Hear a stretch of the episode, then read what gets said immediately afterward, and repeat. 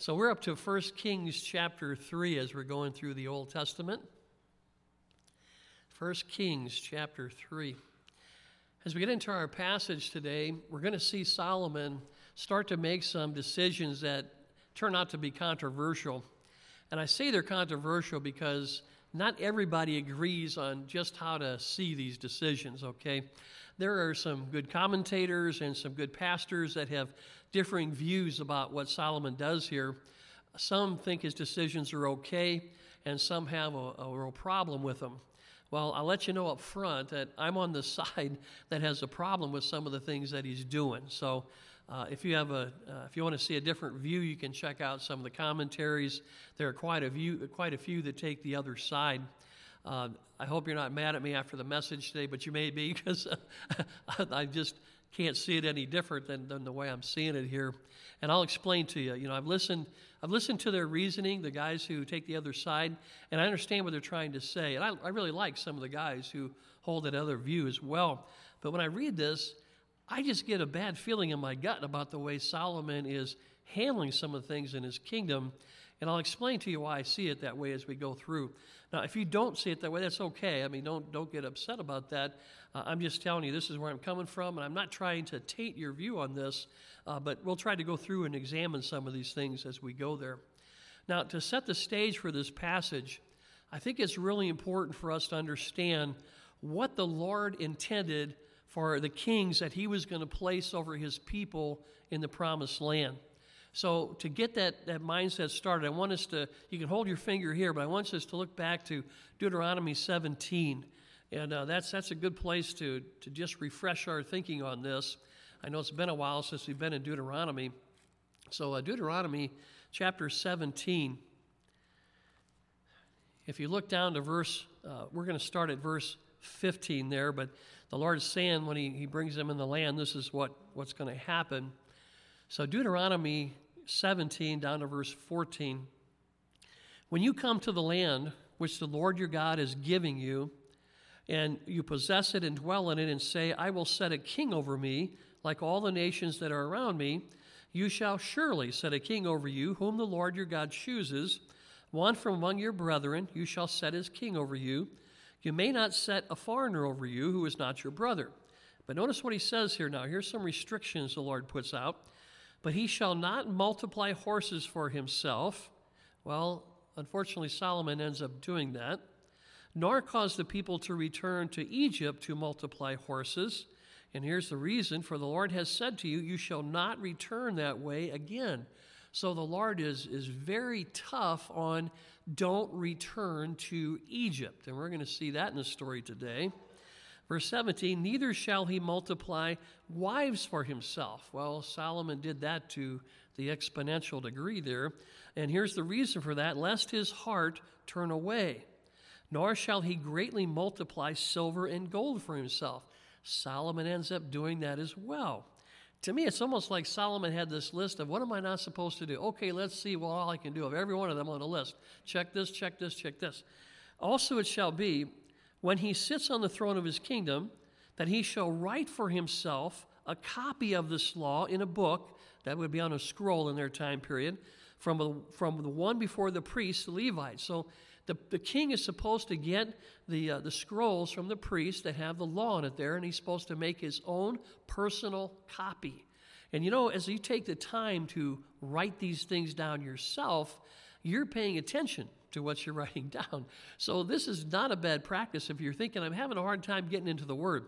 Pick a passage, pick a book, and just start writing it. Get a notebook and start writing it down just as it is, and it will help you on your focus. So this is what the Lord intended. I want the king to be very familiar with my law. So he's supposed to write this down, it says, and he's supposed to keep this with him. Verse nineteen, it shall be with him, and he shall read it every few years, does it say? Noah says he shall read it all the days of his life. And here's the reason, that he may learn to fear the Lord his God, and from that he may be careful to observe all the words of this law and these statutes, okay? And look what result that'll have, that his heart may not be lifted above his brethren, so he doesn't get haughty and think he's better than other people, Solomon starts out humble, okay, but later on, it's kind of questionable. Then it says that he may not turn aside from the commandment to the right hand or to the left. And Solomon messes up there too down the road. And that he may prolong his days in his kingdom, he and his children in the midst of Israel. Well, the kingdom started to crumble in Solomon's hands, and it continued to crumble after him. And I believe it's because he did not do this. I don't see any evidence in his life that he actually took the time to sit down, write the Word of God for himself, and spend time in that Word almost daily to make sure he's on the right path. And man, that's a, that's a strong warning. The Lord tells the kings this, but obviously this is something we need to hear as well. If it's important for a king, it's important for you and me. We're called kings and priests, right? We're supposed to be serving the Lord with that kind of authority, that kind of leadership in helping other people. How can we do that if we're not where we're supposed to be in the Word of God? Okay? Now, did you see, we're going to go back to our passage in First Kings three. Did you see David, when we read that list of problems, did you say, see David having a problem in any of those areas? Let's think that through. Well, in the horses or the silver or gold, we didn't see an issue there. That didn't seem to me much to David at all. Uh, in going back to Egypt, no, that wasn't a problem either. Uh, did he mess up when it came to having multiple wives? He did. He started that, that problem right there, and that may have opened the door for Solomon to say, well, Dad did it, so I guess it was okay for me to do it. But somehow David's faith was strong enough to keep him on target with God. We don't see him drifting at all to other other gods or, or idols or anything like that. So uh, David survived that one. But there was a warning from the Lord. If you go that direction, this is what can happen. Okay? So David, for the most part, if you would grade him on these things, he would get a pretty uh, pretty decent grade. You know, but Solomon, he messed up in almost every single one of those areas. And when you mess up in keeping God's word, you know, as the priority in your life, then your life is going to be messed up as a result of that. And Solomon's the living living proof for us to look at to see what happened to this guy, you know. Uh, oh, you may you may look good from the outside. Solomon had some fancy clothes. Woo, talk about prosperous. He looked good from the outside. But your spiritual report card, uh, it will not be anything to brag about. And Solomon is the picture of that. Do you know that Solomon is mentioned in the Bible and other places, but he is never mentioned as an example of what you need to do? He's always the example of what not to do. Wow.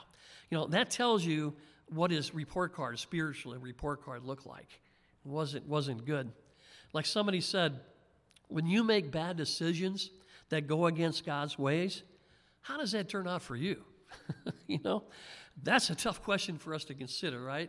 I think we've all been there since we came to Christ. We decided, I can handle this. I know what I'm doing. I don't even need to pray about this one. And how did that turn out? You know, hopefully it drove us back to our knees and say, Lord, I was wrong. I need you. I need your word. And we come running back to our Father who loves us and his arms are open to us, right? Well, let's jump into our passage, First Kings chapter three, verse one. I think we set the tone in the background here. It's a scary background, right? Uh, First Kings three, verse one. Now Solomon made a treaty with Pharaoh, king of where? Egypt. And he married Pharaoh's daughter. Okay? Then he brought her to the city of David until he had finished building his own house and the house of the Lord and the wall all around Jerusalem. So marrying Pharaoh's daughter here was kind of like signing the dotted line on the treaty with Egypt, okay? That would be a normal way that nations did it back then, and I understand that there are still nations that pull that thing, or should say practice that way in the world today. Well, we kind of have a story similar in that area, I guess, a little bit as the story goes. Our church here was a, a church plan and outreach from Calvary Chapel of Saint Louis County. And I still joke about the fact that for us to become affiliated with Calvary Chapel, I had to give my oldest son to marry the daughter of Dave Fitzgerald, who's the pastor of Calvary Chapel in Saint Louis. And I go on to say that I guess he can't have any more churches start because he's ran out of kids who aren't married. You know, they're all married off now. But I have a few kids who aren't married yet, so if anybody has any bright ideas on how that might happen here, you can come talk to me. And no, I'm just kidding about all that, sort of. Yeah. Well, this treaty that Solomon made uh, would allow, practically speaking, it would allow Egypt to use the trade routes that ran through Israel, and people want to do that. The Lord put that at an amazing place over there, that these trade routes go through there. So people want access, and this would allow Egypt to do that. And on Israel's side, it would allow Israel to have a peace agreement with Egypt. So that'd be comforting to know that these people who are a powerful, you know, world ruling group here, uh, they're not going to go to war with us. So that would be a good thing to know. So we can see that there were going to be benefits on both sides of this treaty. But was this the right thing to do spiritually speaking? Okay? We saw what the Lord said in Deuteronomy seventeen about not going back to Egypt. And he didn't just say it there. He said it in other places as well. Do not go back to Egypt. Do not go back there, okay? So the warning was very clear from the Lord. I don't see this as a good decision. Like I said, uh, a lot of good commentators not disagreeing on this, but this is just what I see here from what we, we know in the Scripture. So here's Solomon. He's building relationships with other kingdoms as well as building structures in Jerusalem. You notice here it talks about building his own house, building the house of the Lord, building the wall around Jerusalem. So he's he's in the building process, okay?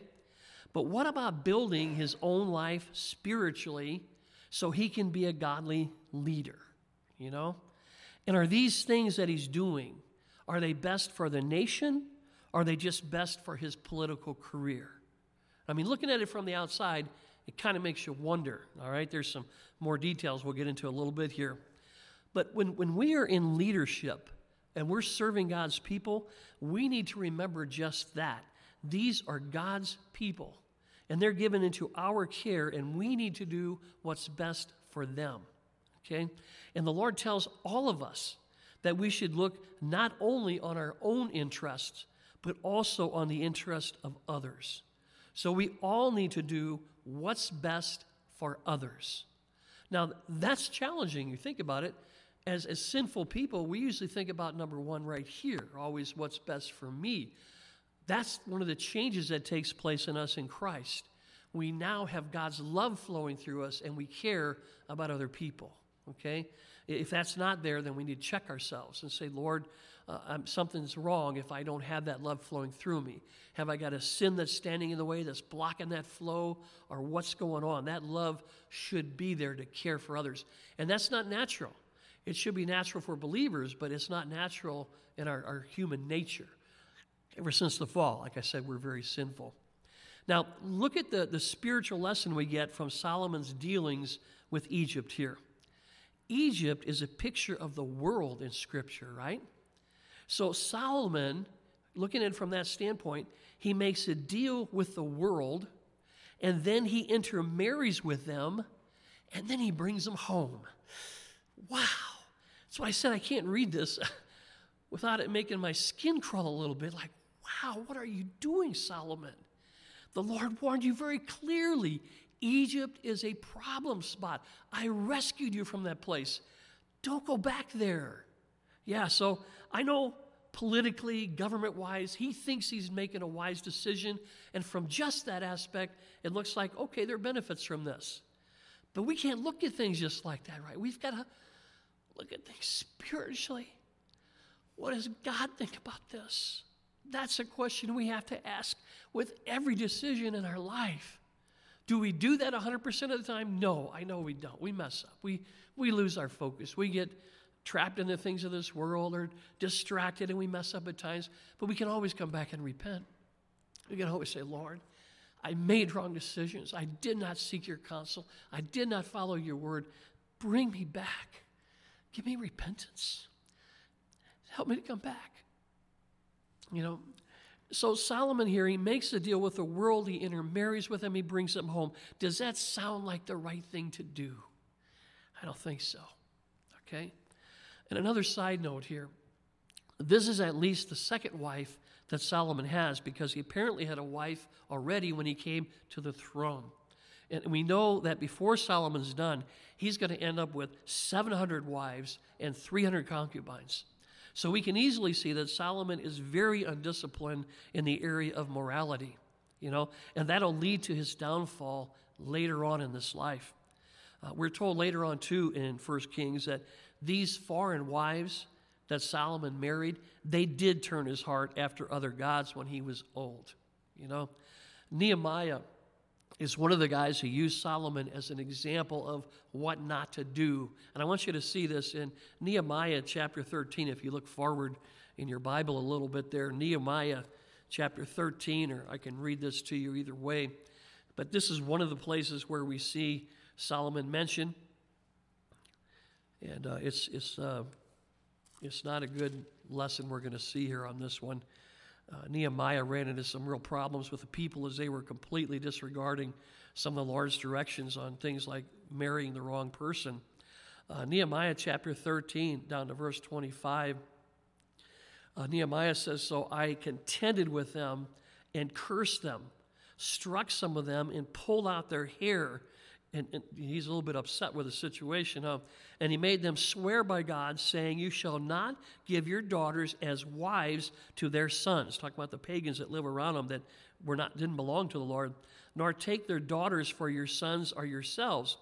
And then he says, "Did not Solomon, king of Israel, sin by these things?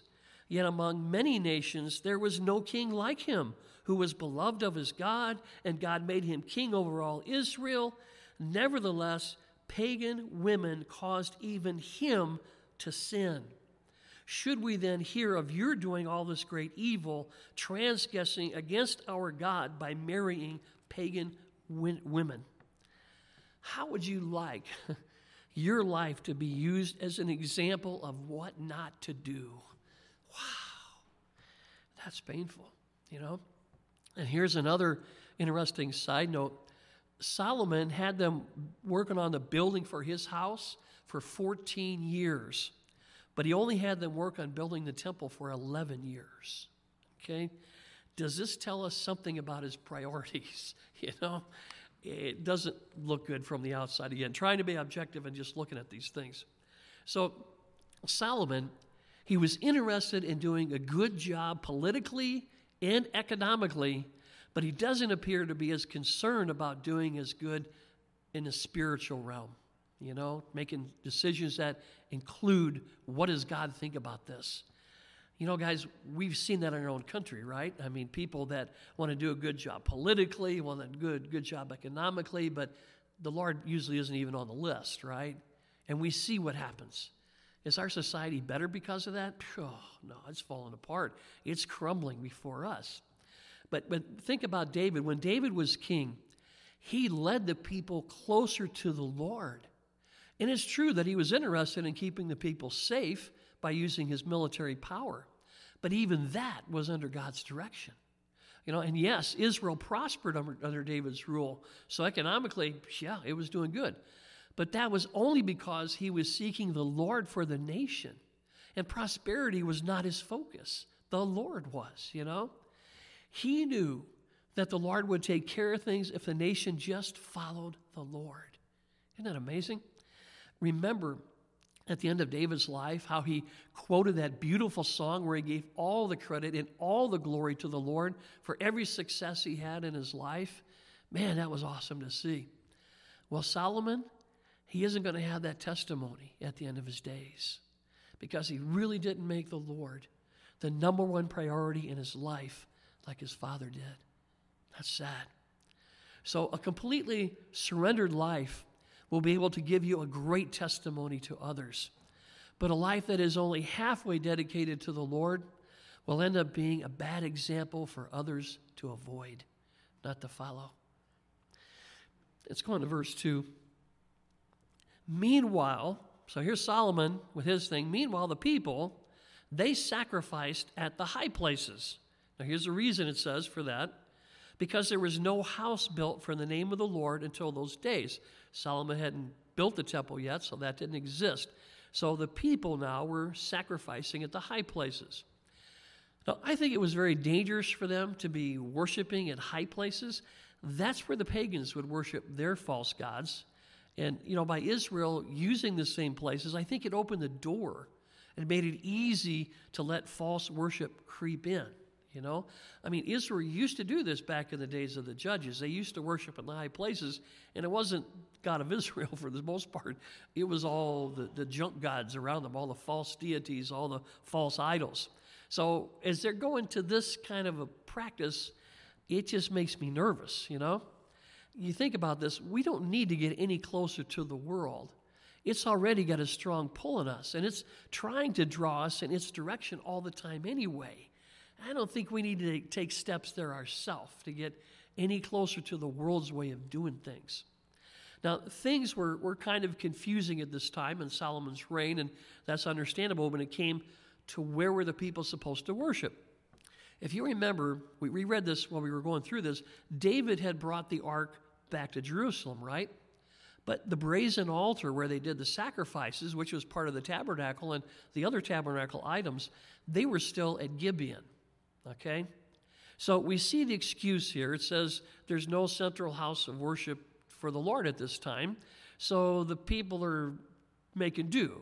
Okay, they're saying, okay, we know part of the tabernacle's in, in Gibeon, and we know the ark's in Jerusalem, so we'll just come and worship on the high places. It's, it's easier, okay? But I think they should have kept all of the tabernacle, tabernacle together in one place when David moved the ark to Jerusalem. I think that was a place right there where it started. They started to let the spiritual things slip back at that time. That's that's my opinion. That's what I see on that. And now here you have the people that are in this place of confusion. I can't go to the tabernacle because not everything's there. The ark is the presence of God. Well, I can go here and do sacrifices at Gibeon, but I got to come over here to see God's presence, and that's really not the way the Lord intended it at all. So I think back during David's time, and I know he was busy fighting battles and fighting his own people at times and running from his own people at times. I know he had a ton of stuff on his plate, but I think this was a mistake that he, he missed here in not keeping everything together. So, excuse me, looking at that, I blame this on the spiritual leadership back then. They're the ones who, who actually allowed this to get to the point of being confusing to the people, you know? I mean, can you can you just hear the people saying, well, I'll just worship on these high places, and as long as I'm worshiping the God of Israel, what's the big deal? Well, I want you to look at something in, in Deuteronomy chapter twelve. Like I said, there are guys who have different views, and they have different verses to support their views, and I I would never take them on. They would... They make me feel like kindergartners when I, I listen to some of their stuff and read some of their commentaries. But Deuteronomy chapter twelve says some things that I think the Lord intended, and we should kind of be careful with stuff here. Deuteronomy twelve, and you look at verse one. These are the statutes and judgments which you shall be careful, notice, to observe in the land which the Lord God of your fathers is giving you to possess all the days that you live on the earth. You shall utterly destroy all the places where the nations which you shall dispossess serve their gods. And where was that? On the high mountains, on the hills, and under every green tree. So these are the high places. What are they supposed to do? They're supposed to destroy all the junk there. Verse three, and you shall destroy their altars, break their sacred pillars, burn their wooden images with fire. You shall cut down the carved, im- carved images of their gods and destroy their names from that place. You can't even let a sliver of it remain. It's too tempting. The enemy can use that if we leave any open doors there. So the Lord is saying destroy all of it, okay? He says you shall not worship the Lord your God with such things. And notice verse five, but you shall seek the place where the Lord your God chooses. It isn't up to you. It isn't for you to say, oh, I think it's okay if I do it this way. I know there were times, even David, you know, he set up an altar and praised the Lord and, and sacrificed the Lord, and, and, he, and that was okay. The Lord gave grace there, and he allowed that. But, but man, be careful that you don't say, hey, we got some shrines that the enemies used to use of their pagan gods, and I know it's right up here in the hill. It's okay. We'll just do the right thing right here. Man, the Lord says that's dangerous. He goes on there in verse five and says, but you shall seek the place where your Lord your God chooses, chooses out of all your tribes to put his name for his dwelling place, and there you shall go. That's pretty clear, isn't it? that, that's what I see. That's why I said I, I take this as a real warning. So it sure sounds like the Lord wanted them to be extremely careful when it came to worship. You know, I think we need to see the danger here too, that it's way too easy to let the things of the world slip in if we're not careful. The Lord said, be careful when you go on the land. I just don't see him being so careful in this. It seems a little iffy to me, okay? Now, if you check some of the other commentaries, Uh, they're going to say that they think the Lord was okay with them worshiping on the high places at this point. And it's possible that, you know, it's okay, I guess, in their sense, but as long as they worshiped him only, all right? And that's the way they go with that. Uh, but I'm telling you, to me, it sure looks like a slippery slope, you know? I mean, Israel had worship in the past at the high places. This was not a brand new thing for them. And we saw that back in Judges, and that was all idol worship, basically. So they aren't worshiping idols here, from everything we can tell, but my fear is they're, they're setting themselves up for that to be a real possibility later on, you know? I could be wrong, but I know that if we try to incorporate some things of the world into our worship of the Lord, then I think we're just asking for trouble down the road. I think we give the wrong example that being worldly isn't really all that bad, you know? So I believe we have to be careful when it comes to worship that we offer to the Lord. So at, at best, it appears that the Lord was just giving them grace at this point. We don't see him outright say, shame me, shame me, shame me on there, you know. But I think that's grace. I think they're they're doing it. They're, they're messing up here. And, you know, he gives us great grace, too, when we mess up, too. And I'm very thankful of that, not arguing with that at all. But we do see here, I think, that pragmatism and compromise do not produce a solid Christian life. We can say that because we know where Solomon's going. We got the end of the story. We know where the people are going to follow in this stuff and junk he's going to get into. So from this we can say, I'm thinking you're starting to take a few steps in the wrong direction right here. Okay? Verse three. Solomon, it says, love the Lord. Okay, that's great. That's awesome. He loved the Lord, walking in the statutes of his father David. Period. Wouldn't it be awesome if there were a period right there? Wouldn't that be great? Wouldn't you say, amen? I love it. This is one of those passages where you come to this and you think, oh, if it just stopped right there, it would be so good. But what's the next word you've got? Except. Ow. That stings. So he, he loved the Lord. He was walking in the right direction, except that he sacrificed and burned incenses at the high places. Now, does it sound like the Lord is good with this? I mean to say the word except. He could have said, and he even does this. But that's not what it says. It says he was doing good here and doing good here, but here's kind of questionable, you know? So he loves the Lord, and he's following in his daddy's footsteps, except. Can we say that about our life? I love you, Lord, and I want to do right, except, and you fill in the blank. Whew. So looking at these first three verses, we see a lot of iffy things, a lot of compromise, you know. Solomon is starting to take some of the wrong roads that are going to lead to some very rough and very bumpy and even dangerous paths later on. We need to be careful, especially in our early life, when we take some dangerous turns that could lead to major problems and major regrets down the road in our life. You know, if we always do things God's way, we know that we'll always be on the right path. There may, some, may be some bumps and potholes and problems, but they're designed by the Lord to help us grow. They're not really bad things. The Lord tells us to rejoice in trials, right? But we're, for always do things the Lord's way, we know we'll always be on the right path. That's pretty simple math, you know. I know we get bad at math. We were kidding about that earlier, having math problems sometimes, but that's a, that's a real clear one.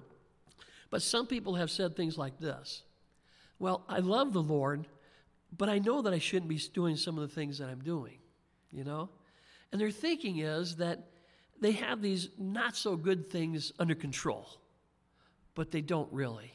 You know, they're being deceived. They're deceiving themselves, and they're going along with that. When you think like that, you end up focusing on yourself only. That's where that leads. You know, you're not saying, "Oh, Lord, it's all about you."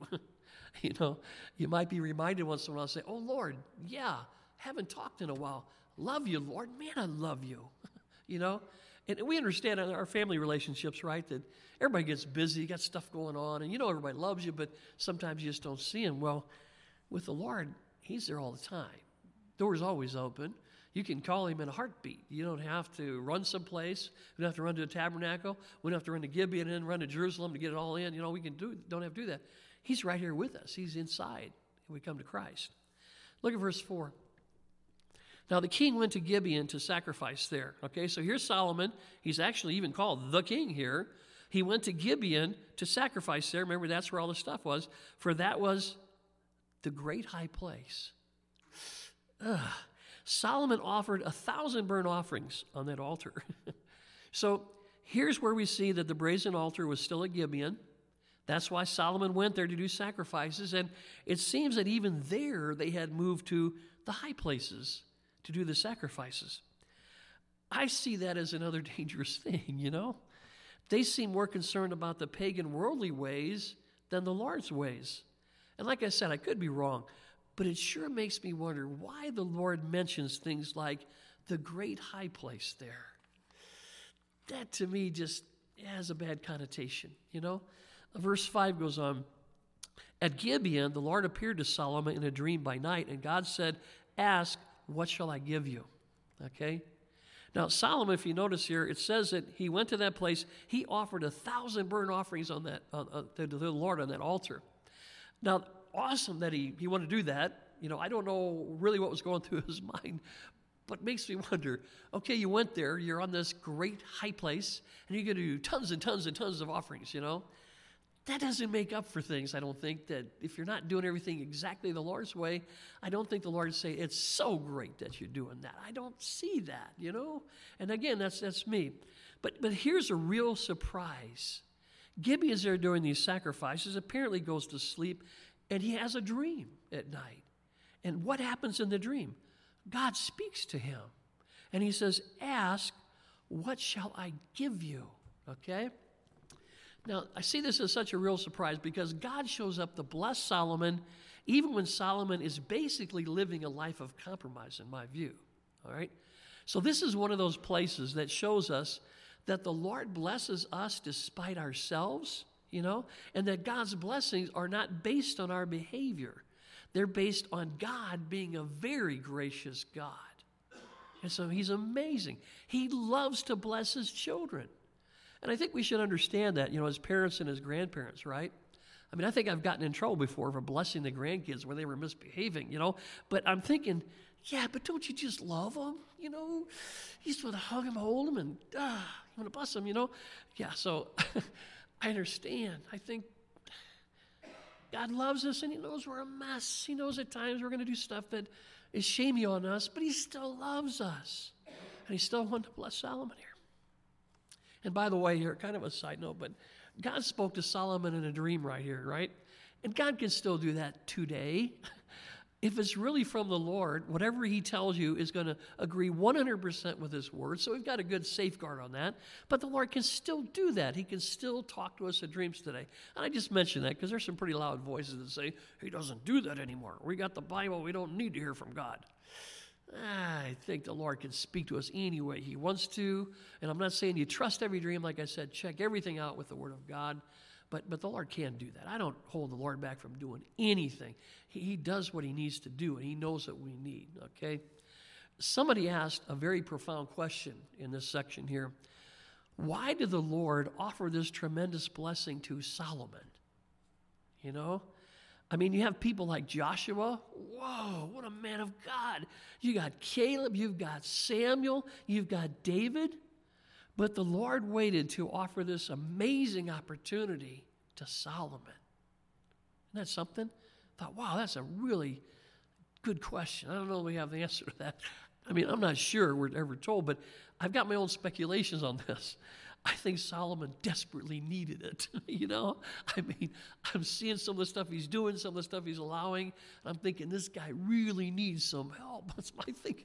So when the Lord offered it to him, and he's going to take the, the greatest thing, he's going to take wisdom, great choice by Solomon. I don't take nothing away from him on that, but I think he really needed it. That's just my thoughts. But nevertheless, you know, the lesson we can learn here is this. Don't count anybody out as far as who the Lord is going to choose to bless. You know, he may surprise you. It may even be you that he will bless like this, you know, when you least expect it. So don't ever count that out. Uh, verse six, Solomon said, "You have shown great mercy to your servant David, my father, because he walked before you in truth, in righteousness, and in uprightness of heart with you. You have continued this great kindness for him, and you have given him a son to sit on his throne as it is this day." It's great to hear some of these words from Solomon, man. This is good stuff, okay? It's a great thing what Solomon's doing right here. He's remembering and he's acknowledging God's blessings in the past. That's such a great thing to do because we are so good at forgetting the Lord, you know? Israel did that in the Old Testament so many times. They, they forgot the Lord, and the Lord called them on it. He said, "You have forgotten me. I'm the one that rescued you, remember?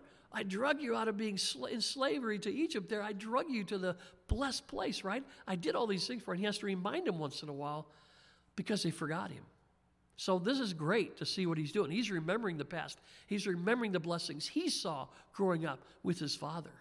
He thought, man, you watched over my dad. You blessed my dad. My dad had a great walk with you. I know that. And I'm, I'm thankful for, for what he saw there, you know. He's constantly, the Lord is constantly reminding us about things over and over in the New Testament too, if you notice. So don't take it as a bad thing when the Lord repeats things. I know some people say, "You don't have to repeat that. I got it the first time." We have a good forgetter, and the Lord knows that, okay? So when he repeats things, he's got a real reason for doing that. Well, you know, I hate to stop at this point. Our time's gone. We'll dig into this next time we get a chance to get back together. As you can see, I think there are some awesome lessons here in what we see in Solomon's life. The Lord let us see David and see a bunch of snapshots in his portfolio of what his life was like. The good times, the bad times, the times he messed up, times he needed to repent. And he's doing some of that here with Solomon. Okay, so, so we pay attention, I think, to what he says. Here's Solomon. Here's what he did. Here's what's going to come of it. And here's what he's thinking, too, at this time. Well, we'll stop on a good note here because what Solomon's doing right here, I think, is amazing and it's awesome. We can learn from that. We need to remember the past. We need to remember God's blessings in our life, in our nation, in our home, our families, okay? So that's a good place to say, uh, we'll pause right there and we'll, we'll pick it up next time, Lord willing. But let's go, Lord, in prayer. Father, I thank you for your word, and I thank you for how your word speaks to us, Lord, and Father, if I've, if I've taken the wrong direction on some of these, Lord, I, I, I pray that you just clear me up on that. And, and Lord, I just thank you for, for what you do show me and the lessons I can learn even from looking at these things, Lord. I pray that they minister to others as well. Father, your word is so powerful. Lord, we, we are, are in shame when we get away from it. So, Lord, help us have a draw to want to get into your word. Please pull us close to yourself, Lord. We know that you're always there. We're the ones who drift, Lord. So if any of us are here today and we are drifting away, we're starting to take some steps in those wrong areas, please yank us back, Lord. Get us back on the path of righteousness and walking with you. And I thank you, Lord, for all who are here with us today. I thank you for those who may be able to watch on the live stream. And, Lord, we just want to give back all the praise, all the honor, all the glory to you in Jesus' precious name. Amen.